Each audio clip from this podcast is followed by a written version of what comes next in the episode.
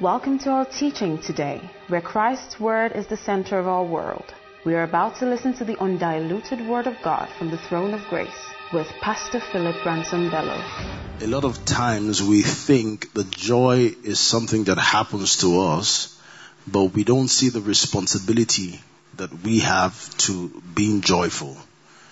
You see, so there is a part you have to play to rejoice, because rejoicing is not, let me put it this way, I can differentiate between joy and rejoicing. Joy and rejoicing. So joy is the present state of the believer. You are always in joy. Always in joy. Your spirit is always in joy. The reason is because as he is, so are we. Jesus is not sad. Jesus cannot be depressed. And if Jesus cannot be depressed, the you that is in the exactness and the likeness of Christ is in full joy. Praise God. Hallelujah. So the believer is in full joy because of the exactness that he shares with Christ. Praise God. So can we say this together? As Jesus is happy. In fact, let me put it this way. As Jesus is joyful, so am I. Okay, so let me show you something in Romans chapter 14 verse 17. Romans chapter 14 verse 17.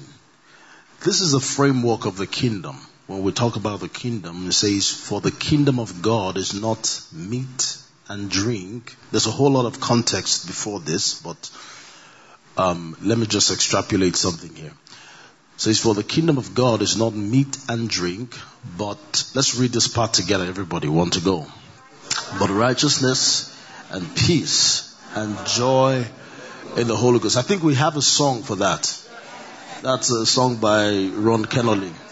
Righteousness. And the way he does it with his baritone voice. Joy in the Holy Ghost. Righteousness, peace, and...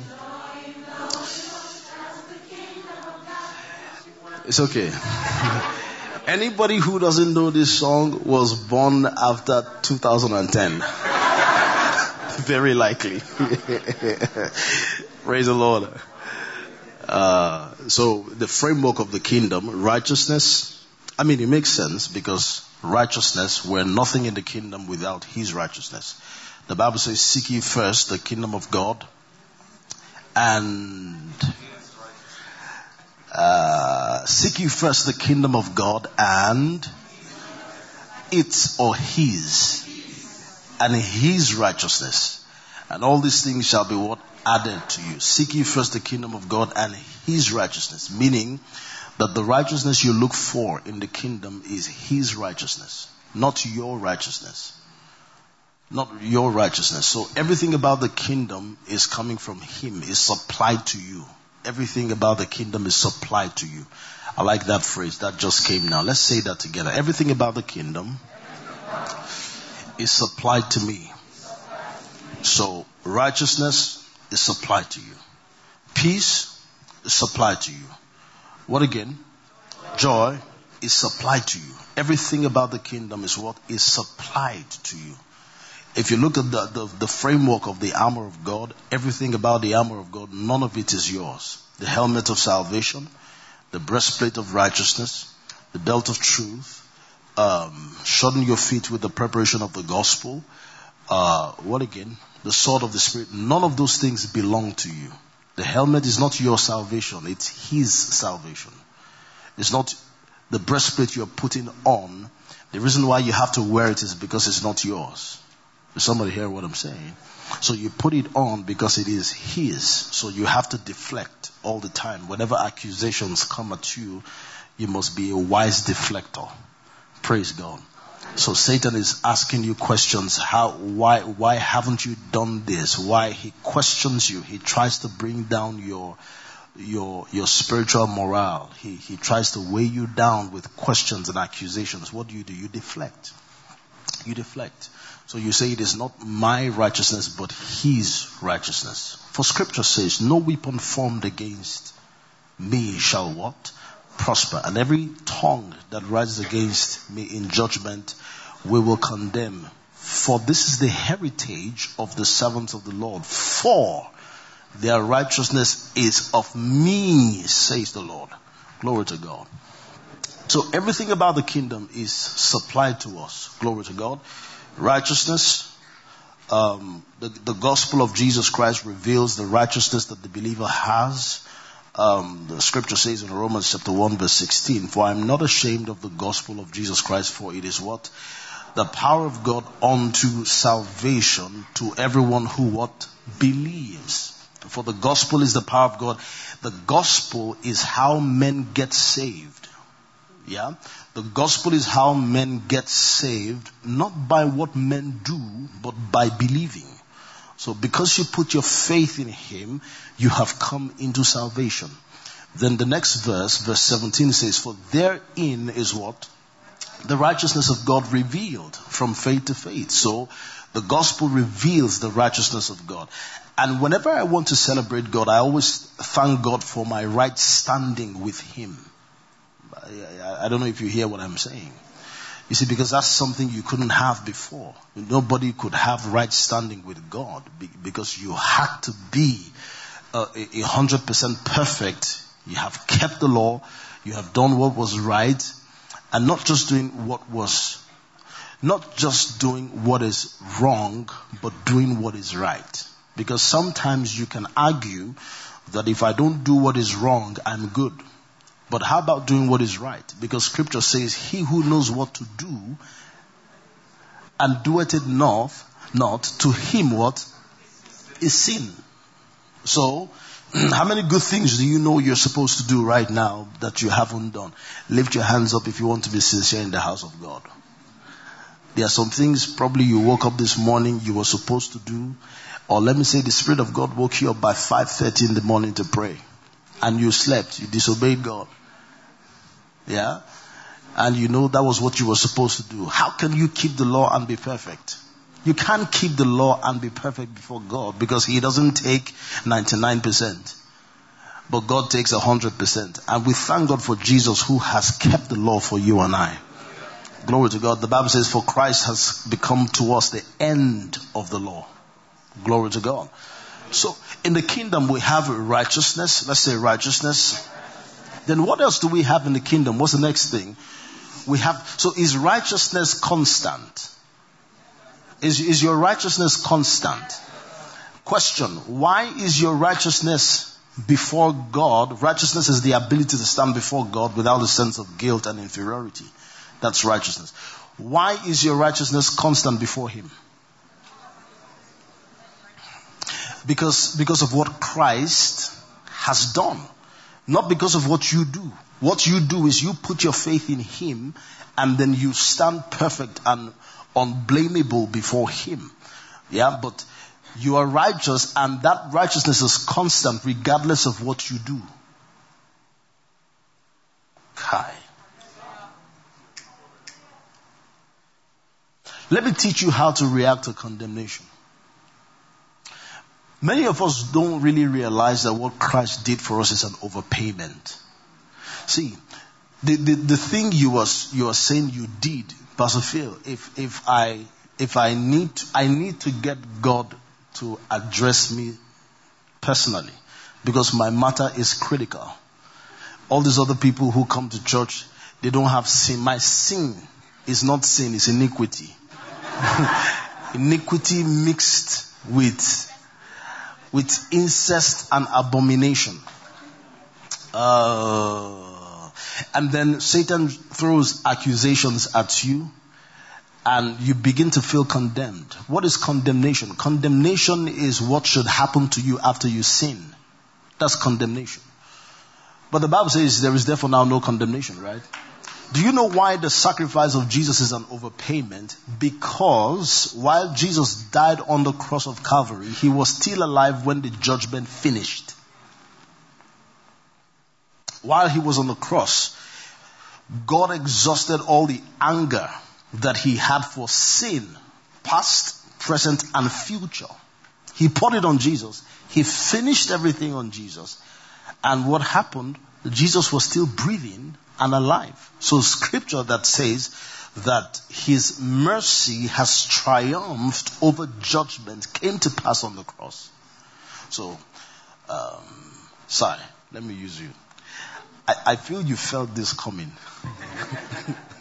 Come, let me use you. I'm still going to use somebody else. Bishop.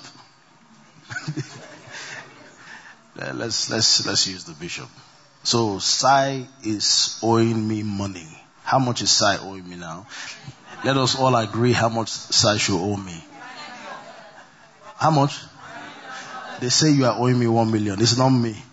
So you have to pay. Sai is owing me 1 million naira.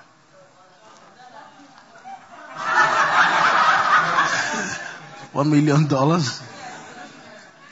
Nothing is too good for you. No, yes, I agree. $1 million.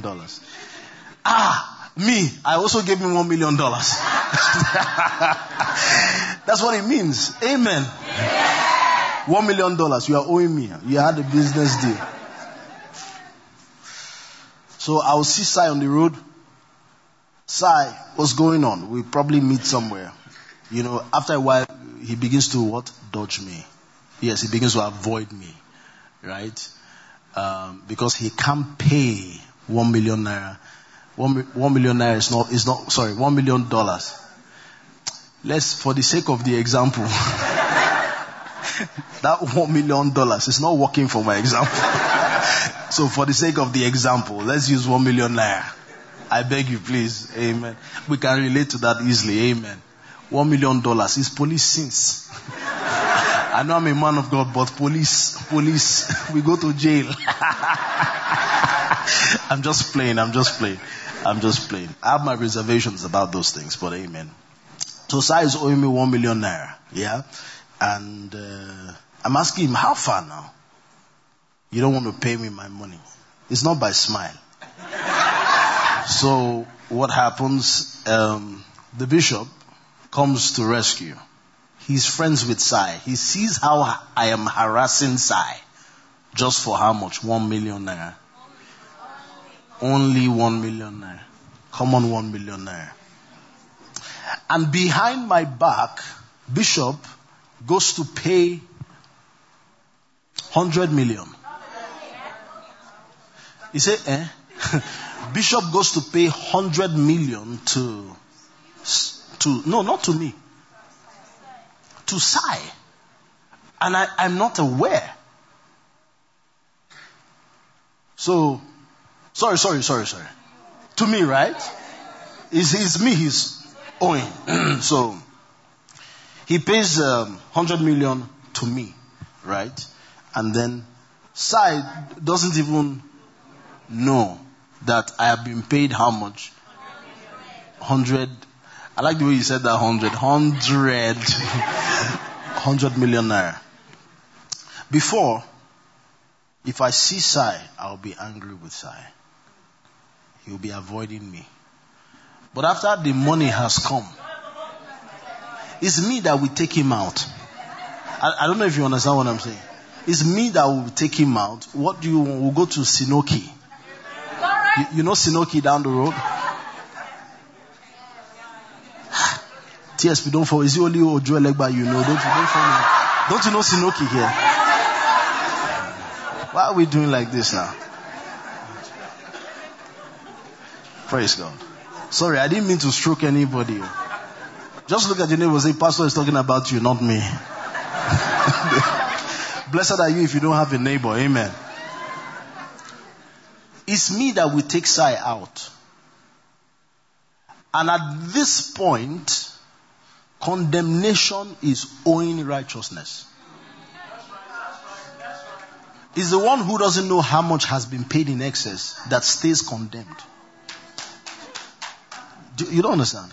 That if you know what Christ did for you, one bit you will not let condemnation. So this is the man, right, who is owing me. I am sin, I am death, God forbid. And this is Jesus. His relationship towards me and his relationship towards this very different. When I come, there can never be condemnation because of how much this person has paid. When he meets this person, he's totally in love with him, knowing how much he has paid. So that's why when people hear that, oh, because of what Christ has done for me, doesn't mean I can go ahead and do what I want to do. It means that you don't understand how much he paid. Because if you understand how much he paid, you want to please him and do anything for him. But when you see me, you will be asking for change. Because there is nothing more. There is nothing that I bring that swallows what this man has done. That's what your righteousness is. Righteousness is an open check. Child, Jesus. Open check. What he did on the cross, you cannot do. If we live forever if we live for 1,000 years, the blood is still enough. That's how powerful and potent it is. Can we say this together? Bishop, thank you. So it's an honor, sir. Thank you. Sir, thank you. Can we say this together? It's an honor to be called righteous. Now say this with me. I am the righteousness of God in Christ Jesus. Hallelujah. So just as righteousness is constant, your peace is also constant.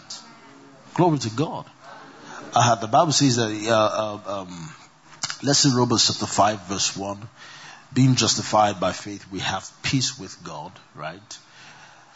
So it says, therefore, having been justified by faith, we have what? Peace with God through our Lord Jesus Christ. Say with me, I have peace with God. Come on, with a smile on your face, say, I have peace with God. What does that mean? It means God is not angry with me anymore. When I remind myself all the time that he's not angry with me, I know that I have peace with him. Praise God. So these are constants of the kingdom. Then what is the next one? Righteousness, peace, and what? And joy in the Holy Spirit. Have you seen people who look very spiritual and there is no atom of joy to their spirituality? Have you seen? I think it's more religious people are more like that. You know, there has to be some. You know, the Holy Spirit cannot just walk when there is play everywhere. No, you have to squeeze your face for the power to move. I can't even do it right now because the Holy Spirit is in me. Amen. See, any spirituality that is void of joy needs help. Any spirituality that... I found out something about Jesus. The Bible says children were always running to Jesus. Do you know what that means? You know, children can sense spirits. If you see a wicked person, even though the person is smiling, some children who know, go and meet that auntie. Because of wickedness.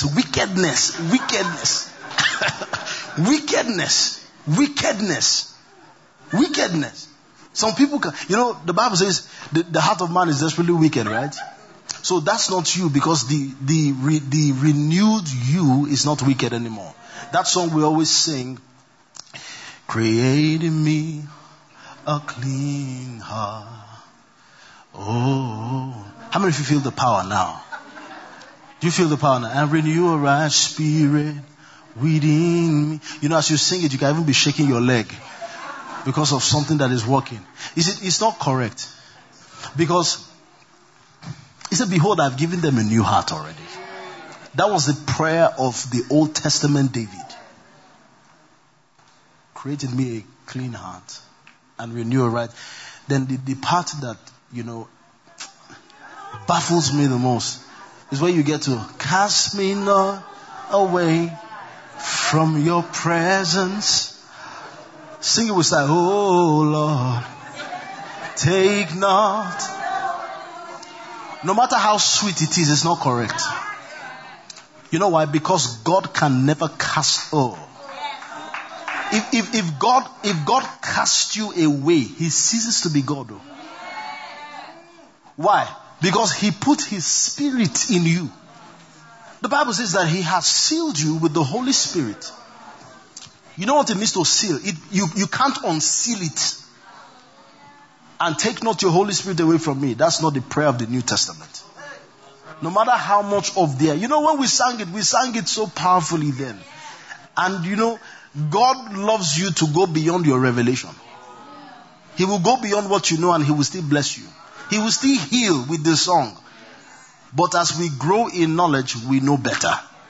Praise God. Amen. So, I don't even know what I was saying before then. So, to be joyful is not to be unserious.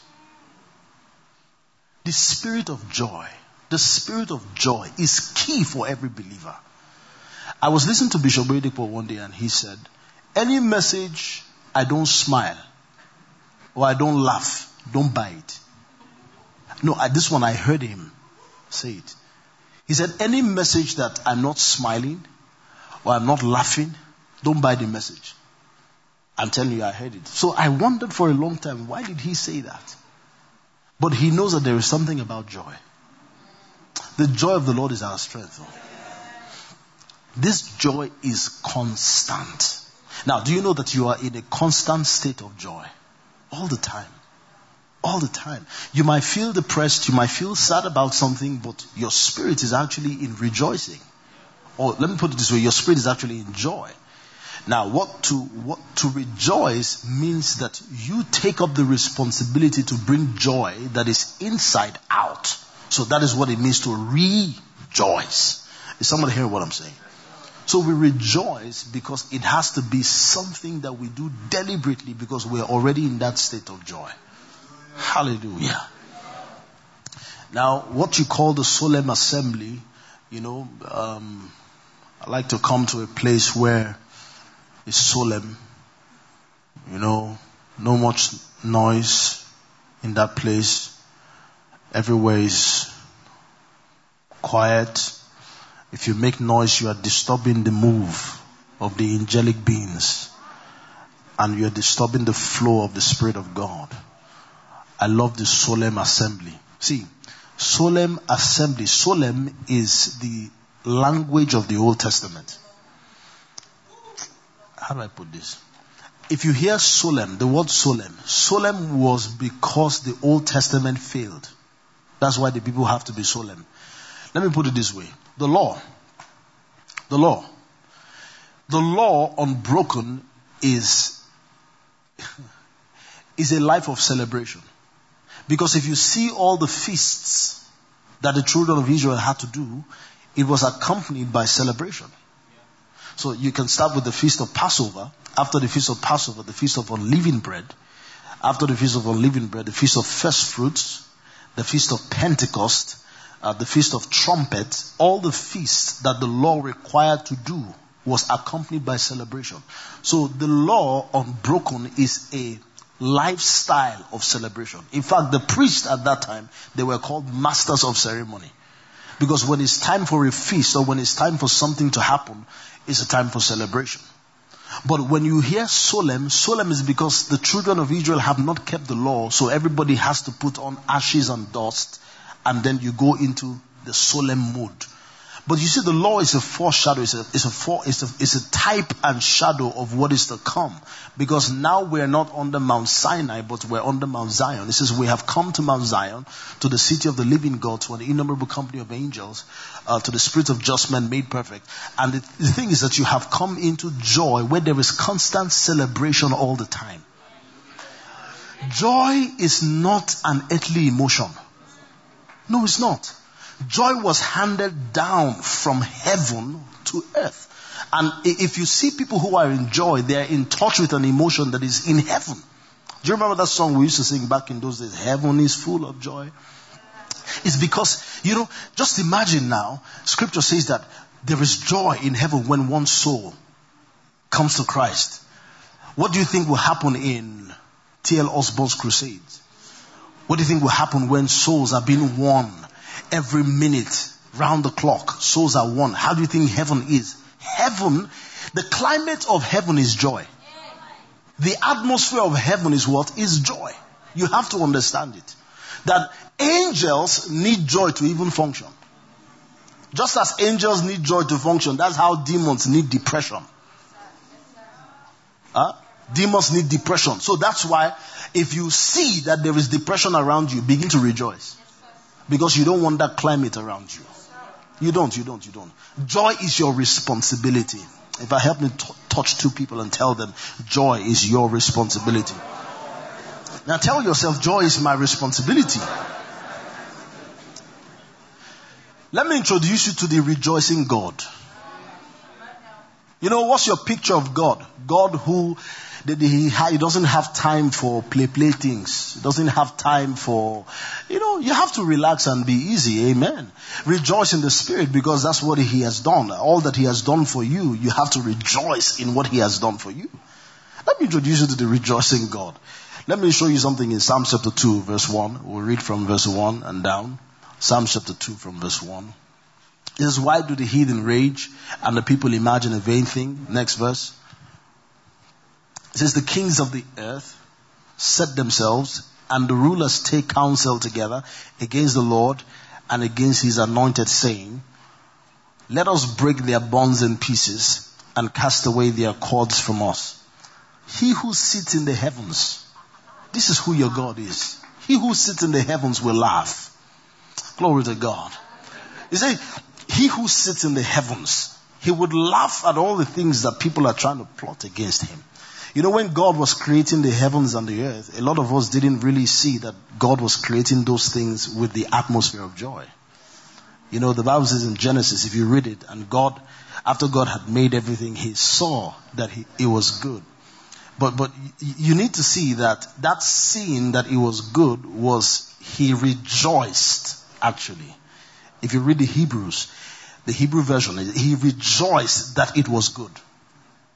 Job explains this. Let me show you something in Job. Job chapter 38. Let me show you. Job chapter 38 verse 4. Job chapter 38 verse 4. God is asking a question. Now he says, where were you when I laid the foundations of the earth? This is the creation process, right? Where were you when I laid the foundations of the earth? Tell me if you have understanding. What's the next verse? He says, who determined its measurements? This is God speaking now. He says, surely you know, or who stretched the line upon it? Next verse. To what were its foundations fastened? Anybody who has these answers, you must have a deep revelation of creation story, right? It says, or who laid its cornerstone? Then look at this. When the morning stars sang together. This was creation story. That is when God was making things in the first day, second day. The morning stars were singing. Because in creation, you need the atmosphere of joy. Do you know that if you want to be creative, be happy? Why? Because scripture says, with joy you draw from the wells of salvation. I found out that for me, I am at my best when I'm happy. Praise God. If there's something you're going to be deliberate about in the next 10 years, be deliberate about your joy. No joy killers around you. Anything that will kill your joy, walk away from it. That is, you will turn your back and you will walk away. Anything that will stifle your joy. Because you always must be deliberate about your joy. He says, the stars sang together and all the sons of God shouted for joy. This is when the morning stars sang together and all the sons of God shouted for joy. He says, where were you? This was the creation story, that in the creative process of God, he had to make sure there was the surrounding of joy. Glory to God. You know, the pastor has said to you, this year there's going to be witty inventions. There's going to be ideas coming into your heart. My dear brother, stay in joy. Glory to God. And you know this joy is not a function of your emotion. This is the working of the Holy Spirit. Glory to God. Let me show you something else in Psalms chapter 104 verse 30. Psalms chapter 104 verse 30. Psalms chapter 104 verse 30. It says, you send forth your spirit. Now, you remember the creation story, right? The Bible says that the earth was without form and void, and darkness was all over the surface of the deep. And then what? The Spirit of God, what? Hovered around. Now, it says, you send forth your Spirit, they are created, and you renew what? The face of the earth. Can you recognize this place now? Then let's see the next verse. May the glory of the Lord endure forever. May the Lord rejoice in his works. Meaning that when God was creating, he was rejoicing. Hallelujah. He was not too, your picture about God has to change. Your picture about God, the way they introduce God to us is the problem. That's the problem. How you grew up, knowing what God can do to you. He can do and he can undo. Have you heard that before? The God who can, Job prayed and says, the Lord giveth, the Lord taketh, blessed be the name of the Lord. Job did not read the book of Job to find out that it was not the Lord who took. It was Satan who took. God doesn't take. God gives. So God has taken my peace because he has asked me to do something and I haven't done it. It's not God who took your peace. God doesn't take people's peace. God will stretch himself to bless you, even in your disobedience. That's the nature of God. So the Lord gives, the God who can undo and undo. That's his schizophrenic. At some point he's happy today, and then at some other point he's so angry, he's mad. So you have to wake up in the morning to find out the mood of God. God, what mood are you under now? That's not it. The Bible says, he who sits in the heaven will laugh. His default emotion is joy. Even in the creation, joy. In his works, joy. In the face of adversity, joy. He's always in joy. This thing I'm talking about, joy, has nothing to do with your personality. As a pastor, I'm not really a sanguine. I'm not a sanguine. I'm not the outgoing. I'm a choleric. You are a melancholic. You believe all those things, amen? Now, those things are true, right? But let me say to you that you being led by the Holy Spirit, you would express Spirit-led behaviors. Okay, so regardless of your temperament, you can walk in joy. Do you know that you are in joy does not mean that you are shouting. And that you are shouting doesn't mean that you are in joy. You can be shouting to make up for what is not there. But you see, this joy that I'm talking about is a working of the Spirit. You see, when you yield yourself to the Holy Spirit, he just begins to work it. Oh, hallelujah. So, he says, may the Lord rejoice in his works. Glory to God. That is when God made stuff on the first day. He had to rejoice for the next day. He's going to rejoice over today's work, because rejoicing over today's work is strength for tomorrow. Glory to God. Have you met people who... See... The way I take successes, I don't pay attention to successes. I look forward to the next thing. I press on. They don't want to be happy about anything. Can you just take a moment and be happy for something that God has done for you? See, I don't like to rejoice over something that he has done right now, because there is more, there is more, there is more. There's more to press into. There is more ahead. We don't rejoice over little successes. We press into bigger. Rejoice over the little one. Because first day God rejoiced, second day God rejoiced, third day God rejoiced, fourth day he rejoiced, fifth day he rejoiced. If you're trusting God for a car and you get transport money, rejoice over the transport money first, before the car comes. You say, oh God, when is my own going to happen? When is my own going to come? Have you rejoiced over what you have now? Rejoice over that one yet. My sister, you want to buy human hair that cost about 250K. But right now, you are doing the one that is about 30K. First, rejoice.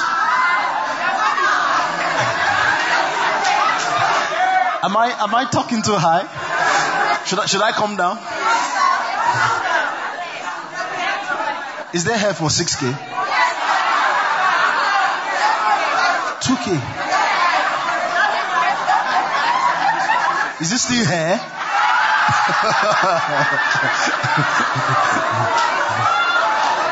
$2K.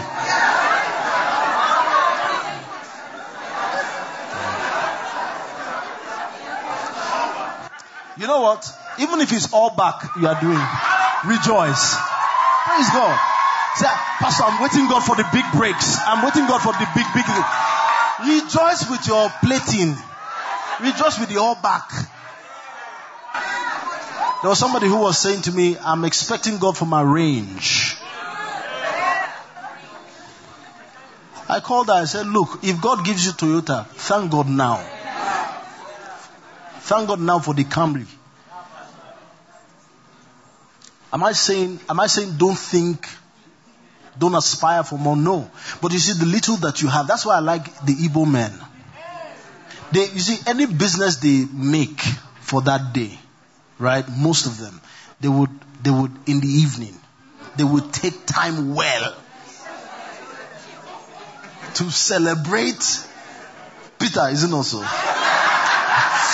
They would take time well to celebrate the sales of the day. No matter how, in a small way, big way, anyhow. Don't be too serious over these life issues. Even God who is in heaven, you are even more serious than God. Look at your neighbor and say, rejoice in the Spirit. Rejoice, rejoice. Rejoice. Rejoice all the time. Rejoice all the time. You must be deliberate about your joy. Deliberate about your joy. He who sits in the heaven will laugh. Do you know that you are partakers of his divine nature? You say, no. The way I'm born, I'm not born in that kind of way. I don't really just laugh like that. But when you are with your friends and you are watching football, what is on you? And then in the presence of God, you cannot rejoice, you cannot be joyful, you cannot laugh. Look, this thing called, I was watching Kenneth Hagin some time ago, and I realized that what characterizes his meetings is laughing in the Holy Ghost. Kenneth Hagin, the late Kenneth Hagin. Anytime he just goes, he just begins to laugh in the Spirit. He will touch someone. The person will begin to laugh for no reason. Learn to laugh for no reason. Because your constant state is joy. So what do? You rejoice. So to rejoice is to bring out what you have. I've seen people who are always sighing. Hissing. See, even when nothing has happened, just to mark time, amen. Because hissing time, we have to keep up with hissing time. No. Let your life, I was listening to Colonel Moyo some time ago, he said, let your life not be full of signs and hissing. If it's a habit, change it. Sometimes we hiss and we sigh without even knowing that we're doing it. But your spirit is so sensitive that when you begin to do those things, you condition your heart to feel a certain kind of way. So you have to always remind yourself, oh, I'm glad this is the day the Lord has made. I will rejoice and be glad in it. Look, practice saying it. Practice saying it. Oh, glory to God. This is the day that I say it a lot. Oh, hallelujah, glory to God. I love to say it because even without my heart knowing, without my spirit being conscious of it, I'm conditioning myself to be in tune with what my spirit really is experiencing. Glory to God. I've told you before how that a particular rule, a particular thing can be playing, a timeline of depression can be playing. Maybe in Abuja today, there's a depression timeline flowing around Wuse 2. And you just get into Wuse 2 and all of a sudden, for no reason, you are just sad. But because you have the Holy Spirit, you can break the transmission. Because you brought your own atmosphere in. When Neil Armstrong went to the moon, what did he do? He carried... right? His atmosphere. Because to survive in the moon or on the moon and function on the moon, you have to go with your atmosphere, right? You have to take some oxygen with you. Look, if you're going to be strong and do well here on earth, in the face of bad belly people, in the face of haters, in the face of a boss and colleagues who don't know God. You have to carry your atmosphere. You have to carry your atmosphere. Always remember that you are the giver. You are not the one receiving. You are the one giving them. You give them. You give them.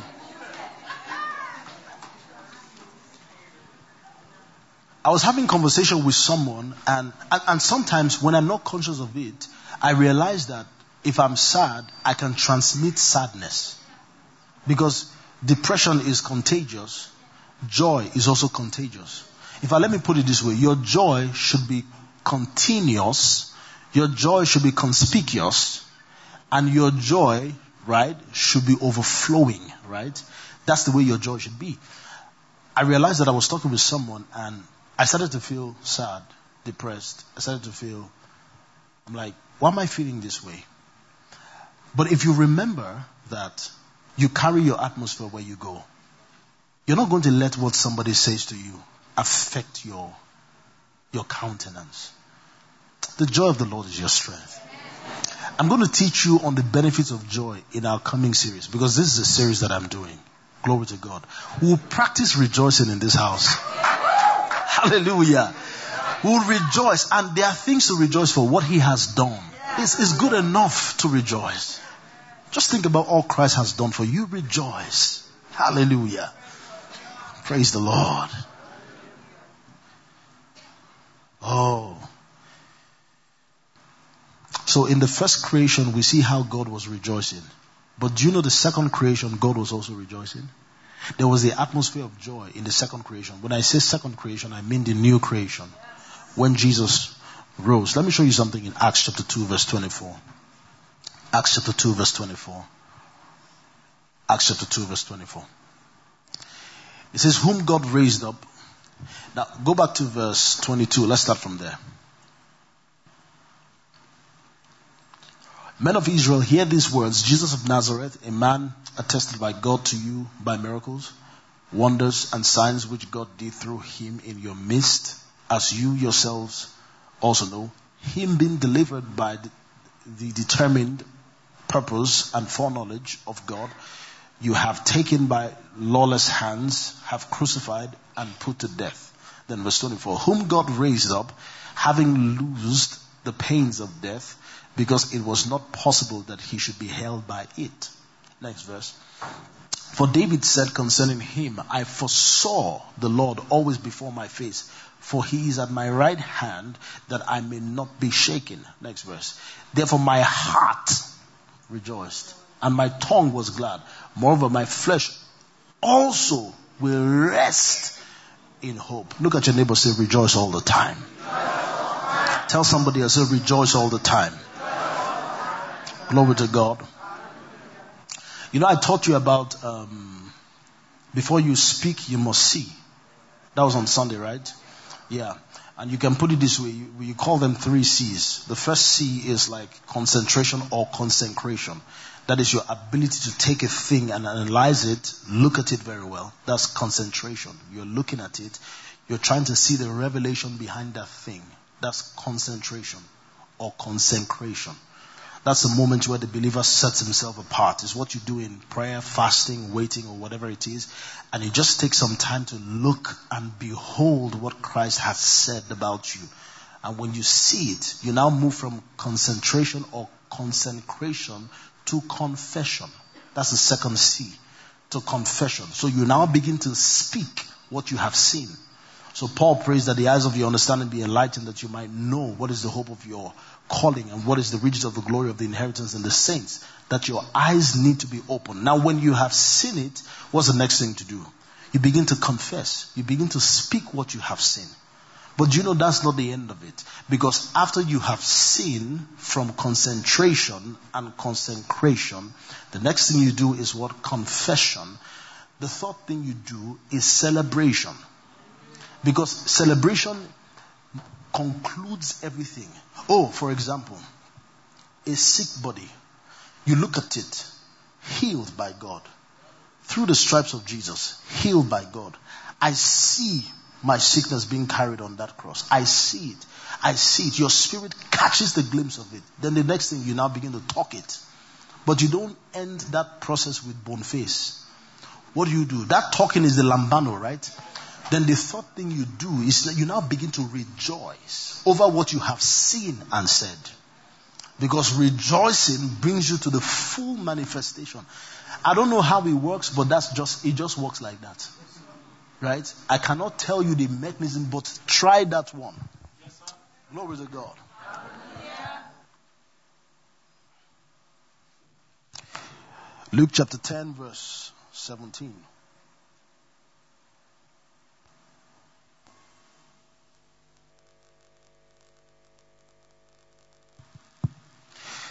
It says, and the 70 returned again with joy, saying, Lord, even the devils are subject unto us through thy name. And he said unto them, I beheld Satan as lightning falling from heaven. Then verse 19, behold, I give unto you power to tread on serpents and scorpions and over all the power of the enemy, and nothing shall by any means hurt you. Then verse 20, notwithstanding, in this rejoice not, that the spirits are subject unto you. Now I want to show you something here. But rather rejoice because your names are written where? In heaven. Now when Jesus says rejoice not that spirits are subject to you, but rather rejoice that your names are written in heaven, what is he trying to say to you? Jesus is saying don't rejoice about this, but rejoice about this. What is he saying to you? That you have a choice. Are you getting what I'm saying? That you have a choice to rejoice. Because don't think that rejoicing is something that just falls on you. And just because you woke up happy, then you go with the flow. When you are sad, you can choose to rejoice. And that's what you should do. So he says, rather than rejoicing that demons are subject to you, but rejoice because your names are written in heaven. Then verse 21 says, in that hour, Jesus rejoiced in the Spirit. That is a deliberate action by Jesus. He says, in that hour, Jesus rejoiced in spirit and said, I thank thee, O Father, Lord of heaven and earth, that thou hast hid these things from the wise and prudent and hast revealed them unto babes. Even so, Father, for so it seemed good in thy sight. Glory to God. Say with me, I have a choice to rejoice. Philippians chapter 3 from verse 1. Let me show you. Philippians chapter 3 from verse 1. Paul here says this, finally, my brethren, rejoice in the Lord. To write the same things to you, to me indeed is not grievous. That is, I'm not tired of telling you rejoice. I would do everything that I can to make sure you stay in the place of joy. So that's what Paul is saying. Rejoice in the Lord, right? To write the same things to you, to me indeed is not grievous, but for you it is what? Safe. I want us to read that last part together, that from that but, one to go. But for you it is safe. Say with me, to rejoice is safe. I don't know how this works, but trust me, if you follow the dictates of the scripture, when it comes to rejoicing, you are safe when you rejoice. Glory to God. It is always a better option to rejoice. Many times we have legitimate reasons why we should be angry, why we should be mad, why we should be sad. And you know, those times we want to satisfy how we feel. Right? I've been there before. I mean, I just want to blow up. I just want to explode. I just want to, say how I feel. But look, it is always better when you choose the path of rejoicing. It's always better. It's always better. So to rejoice is what is safe. Tell your neighbor, rejoicing is safer. It is. Glory to God. Then look at verse 3.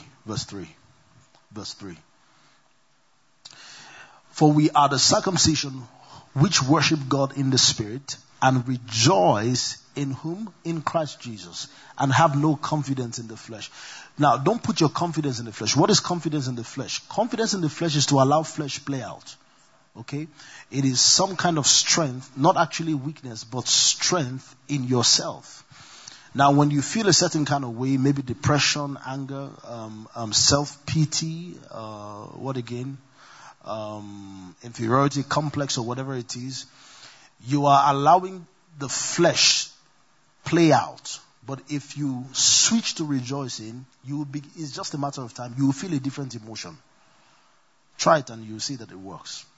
Wake up in the morning and you say, this is the day the Lord has made, and I rejoice and be glad in it. I don't feel anything changed. Nothing has happened. I say it again. This is the day the Lord has made, and I rejoice and be glad in it. A time will come where I'll begin to rejoice, and I've forgotten what I even said. So just follow the word of God and tell yourself, I will rejoice and I will stay in the place of rejoicing. It's safer for me to rejoice. Hallelujah, somebody. Look at your neighbor and say, it is safer for you to rejoice. Philippians chapter 4, verse 4. Philippians chapter 4, verse 4. Philippians chapter 4, verse 4. Now let's read this one together. Everybody want to go? Rejoice in the Lord always. And again, I say, rejoice. Somebody say, rejoice in the Lord. Rejoice in the Lord. Is it just one way? Always rejoice in the Lord. Rejoice in the Lord always. Always rejoice in the Lord. Again, I say unto you, rejoice. I want you to know, finally, I'm going to end with this, that joy and strength go together. Okay? Joy and what? Strength go together. Joy and what? Strength go together.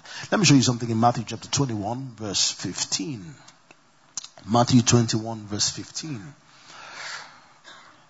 But when the chief priests and scribes saw the wonderful things that he did, and the children crying out in the temple and saying, Hosanna to the Son of David, they were indignant. Next verse.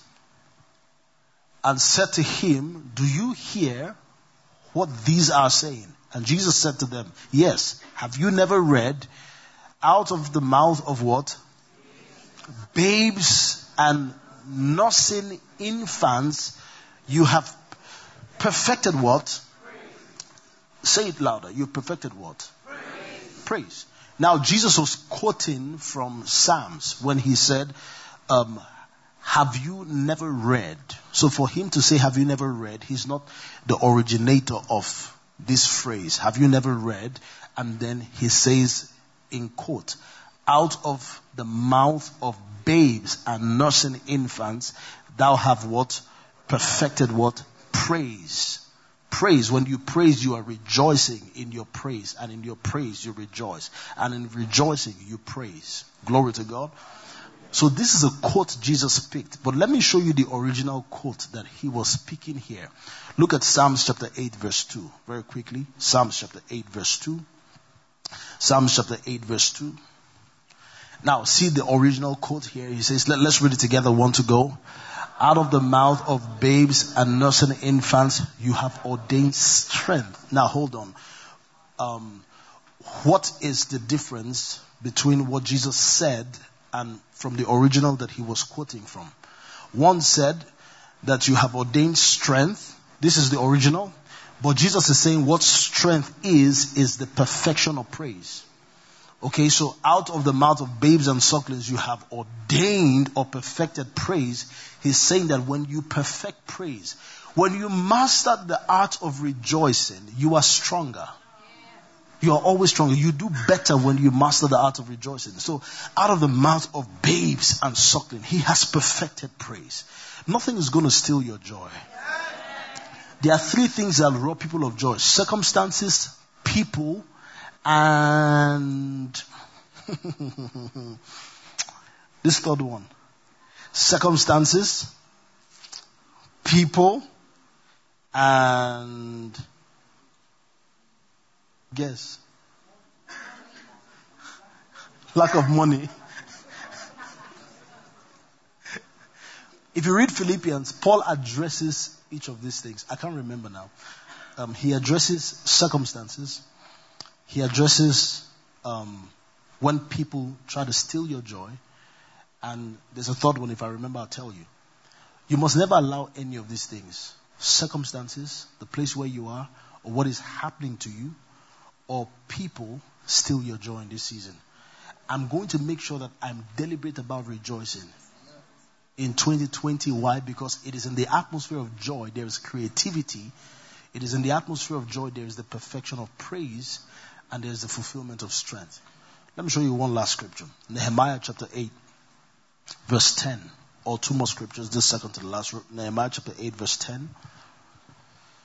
Nehemiah chapter 8, verse 10. It says, "Then he said to them, 'Go your way, eat the fat, drink the sweet, and send portions to those for whom nothing is prepared. For this day is holy to our Lord. Do not sorrow.'" Look at your neighbor and say, "Do not sorrow." What's the next phrase? It says, "For the joy of the Lord is your strength." I want to say to somebody here in this season that whatever it is you're going through, the joy of the Lord will be your strength. Amen. Say amen, somebody. Amen. The joy of the Lord will be what? My strength. Say this, say it with me. The joy of the Lord is my strength. Just like Jesus rejoiced in the Spirit, you would rejoice in the Spirit. Hallelujah. And guess what? I sense that you have tangible reasons to rejoice. I mean, we know how to rejoice over the intangibles and over the tangibles, the things that you can touch, you can feel, you can palpate, but we also know how to rejoice over things that are not tangible. Hallelujah. Let me show you one last scripture. Zephaniah chapter 3, verse 17. Zephaniah chapter 3. Some of you have never opened that scripture, that book before. Zephaniah chapter 3, verse 17. We're all going to read it together. Are you ready? All right, let's read it together. One to go. "The Lord your God in your midst, the mighty one, will save. He will rejoice over you with a glad. He will quiet you with his love. He will rejoice over you with singing." Oh, hallelujah. This is not even saying that you will rejoice over God. This is saying that God will rejoice over you. He will rejoice over you with gladness. That is, God will look at you and just begin to dance. This is the nature of your Father. And you are partakers of his divine nature. He will rejoice over you with gladness. He will rejoice over me with singing. Glory to God. So no more signs, no more hissings around me anymore. I will begin to rebuild a habit of joy. No more complaining. No more complaining. Let's drop. I repent of complaining. All the time complaining. Oh, you're always focusing on what is not working. Look at what he has done. Why? The Lord is rejoicing over me. Hallelujah, somebody. So you must learn to rejoice.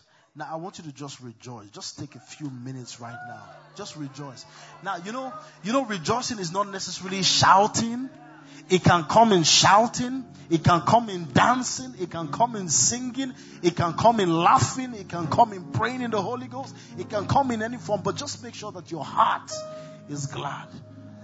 The scripture says, "I will delight myself in the Lord, and he will grant me the desires of my heart." I will delight myself. I will delight myself. I will make myself happy and glad. Hallelujah. I will delight myself in the Lord, and he will grant me the desires of my heart. Glory to God. The Lord is rejoicing over you with singing. The Lord is rejoicing over you with gladness. The Lord is rejoicing over you. No more depression. No more. All the worries are gone. All the worries, all the contemplations are gone. No worries. The Bible says, "Be anxious for nothing, but in everything by prayer and supplication, thanksgiving, let your requests be made known to him. And the peace of God, which passes all understanding, will garrison your hearts." Hallelujah. You can lift up your hands and just rejoice in the Lord. Hallelujah. Rejoice in the Lord. Just rejoice in the Lord. Rejoice in the Spirit like Jesus did. He rejoiced in the Spirit. He rejoiced in the Spirit. He rejoiced in the Spirit. He rejoiced in the Lord. He rejoiced in the Lord. He rejoiced in the Lord. Oh, hallelujah. Oh, hallelujah. Oh, glory to God. Oh, glory to God. Oh, hallelujah. I will joy in the God of my salvation, for he has made me glad. He has put a new song in my mouth. Out of the mouth of babes and sucklings he has ordained praise. He has perfected praise. He has ordained strength. For the Bible says the joy of the Lord, hallelujah, is my strength. This concludes this message. Thank you for listening, and for more information about the Standpoint Church, visit our social media platform on www.facebook.com/StandpointABJ, Twitter.com/StandpointABJ, Instagram.com/StandpointABJ, and on SoundCloud.com/StandpointABJ.